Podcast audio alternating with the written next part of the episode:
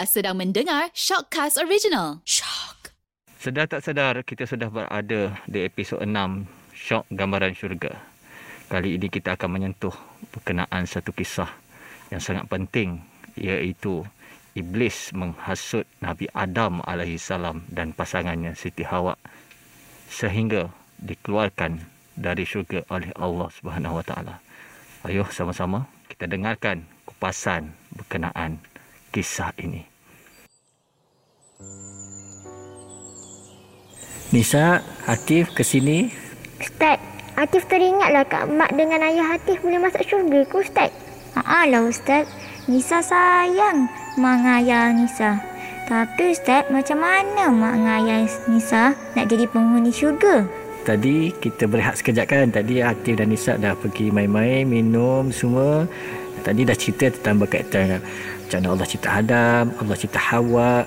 Kita perlu tahu kenapa Allah cipta Nabi Adam AS. Atuk kita ni kita tahu asal usul kita sebab semua kita datang dunia kita tahu asal usul. Dah hikmah dia kenapa? Yang pertama hikmah dia supaya kenapa Allah cipta ni supaya kita ni hidup sampai zaman sekarang ingat balik. Pertama, larangan dari sikap angkuh dan membangga diri atas atau keturunan kerana kita semua ni yang ada Atif, Nisa dan semua manusia yang ada ni semua berasal daripada keturunan yang yang sama dan kita lihat eh, sebagaimana disebut oleh Rasulullah sallallahu alaihi wasallam wan nasu banu adam wa adamu min turab manusia adalah keturunan Adam dan Adam diciptakan dari tanah ini disebut dalam hadis riwayat Ahmad. Jadi itu perlu kita fahami asal usul keturunan kita. Kenapa kita bincang tentang hikmah ni? Sebab Nabi nak suruh kita faham supaya kita tidak sebangga, tidak terlalu sombong atas kehebatan kita. Dan juga disebut di sini kata Rasulullah sallallahu alaihi wasallam arba'u min fi ummati min am, amri jahiliyah. La yatrukuhun la yatrukunahunna. Al faqru fil ahsab wa ta'nu fi ansab wal istisqa'u fin nujum wan niyahah. Kata Rasulullah sini hati nisa dengar ada empat kebiasaan jahiliah yang masih ditemukan pada umatku iaitu berbangga akan garis keturunan mencela nasab orang lain meminta hujan dengan perantara bintang serta meratapi kematian secara berlebihan yang hadirat muslim jadi Rasulullah nak cerita pada kita sini supaya kita sedar tak perlu kita buat-buat benda begini. Ingatlah balik keturunan kita kita ni daripada atuk kita Adam dan Hawa. Ha, jadi ingat eh, sekali lagi sebutan tu jangan sebut Hawa Hawa Hawa maksudnya Hawa nafsu Hawa maksud dia kehidupan. Ha tu kena beza. Kenapa Allah cipta Hawa? Hawa tu kehidupan. Kan ingat tadi. Kenapa nama dia Adam? Ha nama dia Adam sebab ambil sepenuhnya perkataan Adimul Ard. Adimul Ard. Adim al-Ard. Jadi direngkaskan tu jadi nama dia Adam. Ha tu asal usul nama Nabi Adam kita nama atuk kita diambil Adimul Ard tu maksudnya wajah bumi hamparan bumi tanah tu ha, Adam tu. Itu maksud dia. Yang perlu kita fahami lagi ialah kenapa hebatnya Nabi Adam atuk kita ni. Sebab atuk kita walaupun sebelum tu dah dicipta malaikat dah ada iblis dah ada jin dah ada tapi hebat atuk kita ni Adam AS ni Allah sebut. Apa dia Allah Azza wa Jalla mengajar kepada Adam nama-nama segala sesuatu. Ha, semua Nabi Adam je yang tahu sebagaimana dinyatakan sini wa 'allama adamul asma kullaha summa aradahu 'alal malaikah. Faqala anbi'uni bi asma'i haula in kuntum sadiqin. Ayat 31 surah baqarah apa Allah kata ni? Dan dia Allah mengajar kepada Adam nama-nama benda-benda seluruhnya. Kemudian mengemukakannya kepada para malaikat lalu berfirman sebutkanlah kepadaku nama benda-benda itu jika kamu memang orang yang benar. Mana ini hebatnya atuk kita ni. Kemudian maka dijelaskan lagi qalu jawab malaikat. Selepas uh, atuk kita cakap begitu dalam ayat 32 Apa malaikat jawab? Qalu subhanaka la ilma lana illa ma 'allamtana innaka antal alimul hakim. Apabila Allah sebut tadi, maka malaikat berjawab, maka maha suci engkau tidak ada yang kami ketahui selain dari apa yang telah engkau ajarkan kepada kami sesungguhnya engkau yang maha mengetahui lagi maha bijaksana jadi ha, Atif dan Nisa ayat ini menjelaskan bahawa Allah memuliakan Nabi Adam alaihissalam atas para malaikat dengan ilmu.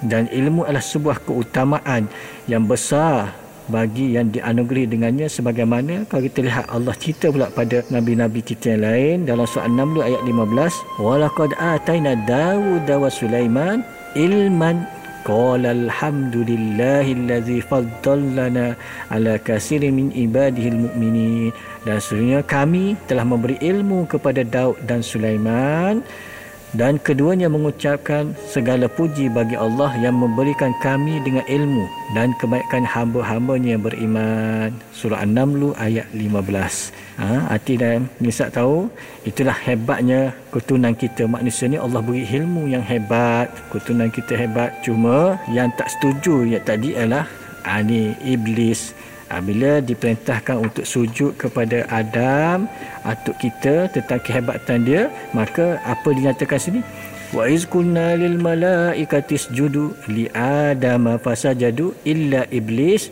Aba wastakbara wa kana minal kafirin. Dan ingatlah ketika kami berfirman kepada para malaikat sujudlah kamu kepada Adam.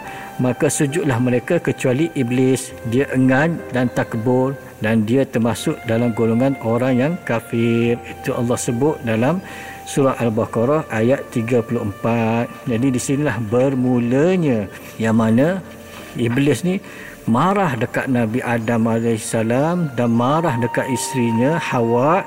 Maka iblis cari jalan bagaimana dia nak keluarkan Nabi Adam AS ni daripada syurga. Maka kita lihat bantahan-bantahan terhadap iblis ni kita lihat banyak ha, dia bantah kenapa kerana dia tidak puas hati dengan Nabi Adam AS dan bila Allah jelaskan tentang kelebihan tadi maka Nabi Adam duduklah dengan isinya di dalam syurga. Maka waktu inilah iblis mencari jalan strategi bagaimana nak keluarkan Adam dan Hawa daripada syurga. Jadi iblis ni membuat tiga keedah ha, macam mana cara nak goda Nabi Adam AS? Yang pertama apa iblis buat? Iblis menggoda Nabi Adam AS dan Hawa dari sisi yang tidak disebutkan oleh Allah Azza wa iaitu tentang keabdian. Yang hal itu sangat disukai oleh Nabi Adam AS itu manusia. Bagaimana? Iblis menggoda Adam dan Hawa dengan memberi bahawasanya nak hidup lama dalam syurga ni kan kita bincang tentang syurga mana nak hidup sampai bila dalam syurga? Begini caranya dengan pergi makan buah terlarang. Buah terlarang itu diberi nama oleh iblis buah khuldi. Ha, bukan Allah letak nama buah khuldi iblis yang namakan khuldi maksudnya buah keabadian jadi sedangkan Allah kata itu buah larangan. Hal ini disebabkan kalau kita lihat ketika Allah menyebut tentang kenikmatan syurga Allah tidak menyebutkan kekalan Adam dan Hawa dalam syurga tidak Allah tak sebut. Sebab itu dinyatakan ha, Atif dan Nisa dengar dalam surah Toha ayat 118 dan ayat 119 Allah kata apa? Inna laka ala taju'a fiha wa la ta'ra wa annaka la tazma tazma'u fiha wa la tadha. Sesungguhnya ada jaminan untukmu di syurga iaitu engkau tidak akan kelaparan dannya dan tidak akan telanjang. Dan sesungguhnya kamu tidak akan merasa dahaga dan tidak pula akan ditimpa panas matahari di dalamnya. Jadi iblis mengatakan bahawa Allah Azza wa Jalla tidak menghendaki keabdian untuk Nabi Adam AS dia juga mengetahui bahawa keabdian di syurga adalah yang sangat diinginkan oleh Nabi Adam AS dia pun berkata Ya Adam hal adulluka ala sajarati khuldi wa mulkin la yablah. Hai Adam Mahukah saya tunjukkan kepada kamu pohon kekekalan, keabadian dan kerajaan yang tidak akan binasa. Jadi ini dinyatakan dalam surah Toha ayat 120. Di sini iblis menggunakan tiga perkara. Dia goda kehidupan yang kekal. Dia beritahu kepada Nabi Adam. Kedua, kerajaan syurga yang kekal. Ketiga, status sebagai penguasa, raja, pemilik bukan sebagai yang diperintahkan. Inilah strategi yang pertama yang digunakan oleh iblis. Maka iblis menamakan. Yang kedua, dia beri nama pada pohon tersebut. Atif dengan Nisa Iblis beri nama pula pada pokok tersebut. Dia beri nama pokok tu Sajaratil Khuldi. Pohon keabadian. Itu cara nak tarik orang. Ha, nak tarik dengan cerita macam-macam. Dia beri pula nama pokok tersebut. Cara dia menipu uh, Nabi Adam AS itulah yang berlaku sampai sekarang kita asyik digoda ditipu oleh iblis inilah cara teknik-teknik yang diajar daripada dulu sampai sekarang dibuat oleh keturunan iblis itu untuk menipu kita keturunan Adam. Dan strategi ketiga, cara macam mana iblis guna untuk mengeluarkan Nabi Adam daripada syurga dengan isinya Hawa. Dan ketiga iblis menghiasi dengan bentuk rayuan dan sumpah. Dan dia dapat kesan niat manusia ni apa yang manusia inginkan. Maka hal ini Allah sebut dalam surah Al-A'raf ayat 21 macam mana cara rayuan iblis. Jadi dia kata apa? Waqasamahuma inni lakuma laminan nasihin. Dan iblis bersumpah kepada keduanya sesungguhnya saya adalah termasuk yang benar-benar menginginkan kebaikan bagimu. Mana ini teknik yang digunakan untuk menarik perhatian.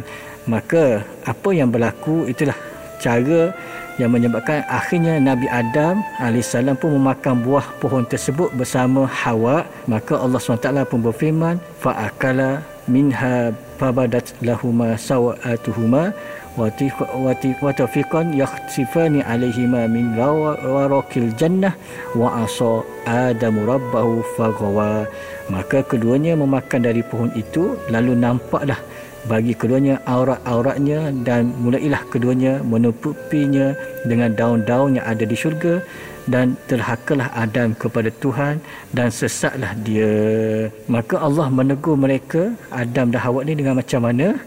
Ha, lepas ni kita sambung aktif dengan Nisa duduk dulu kita lihat sekejap lepas ni kita sambung balik bagaimana Allah menegur mereka berdua dan bagaimana mereka berdua minta ampun dengan Allah Subhanahu Wa Taala. Okey, hati nak Nisa boleh pergi dulu pusing-pusing dalam taman ni tengok tempat mana yang cantik lagi lepas ni kita bincang balik.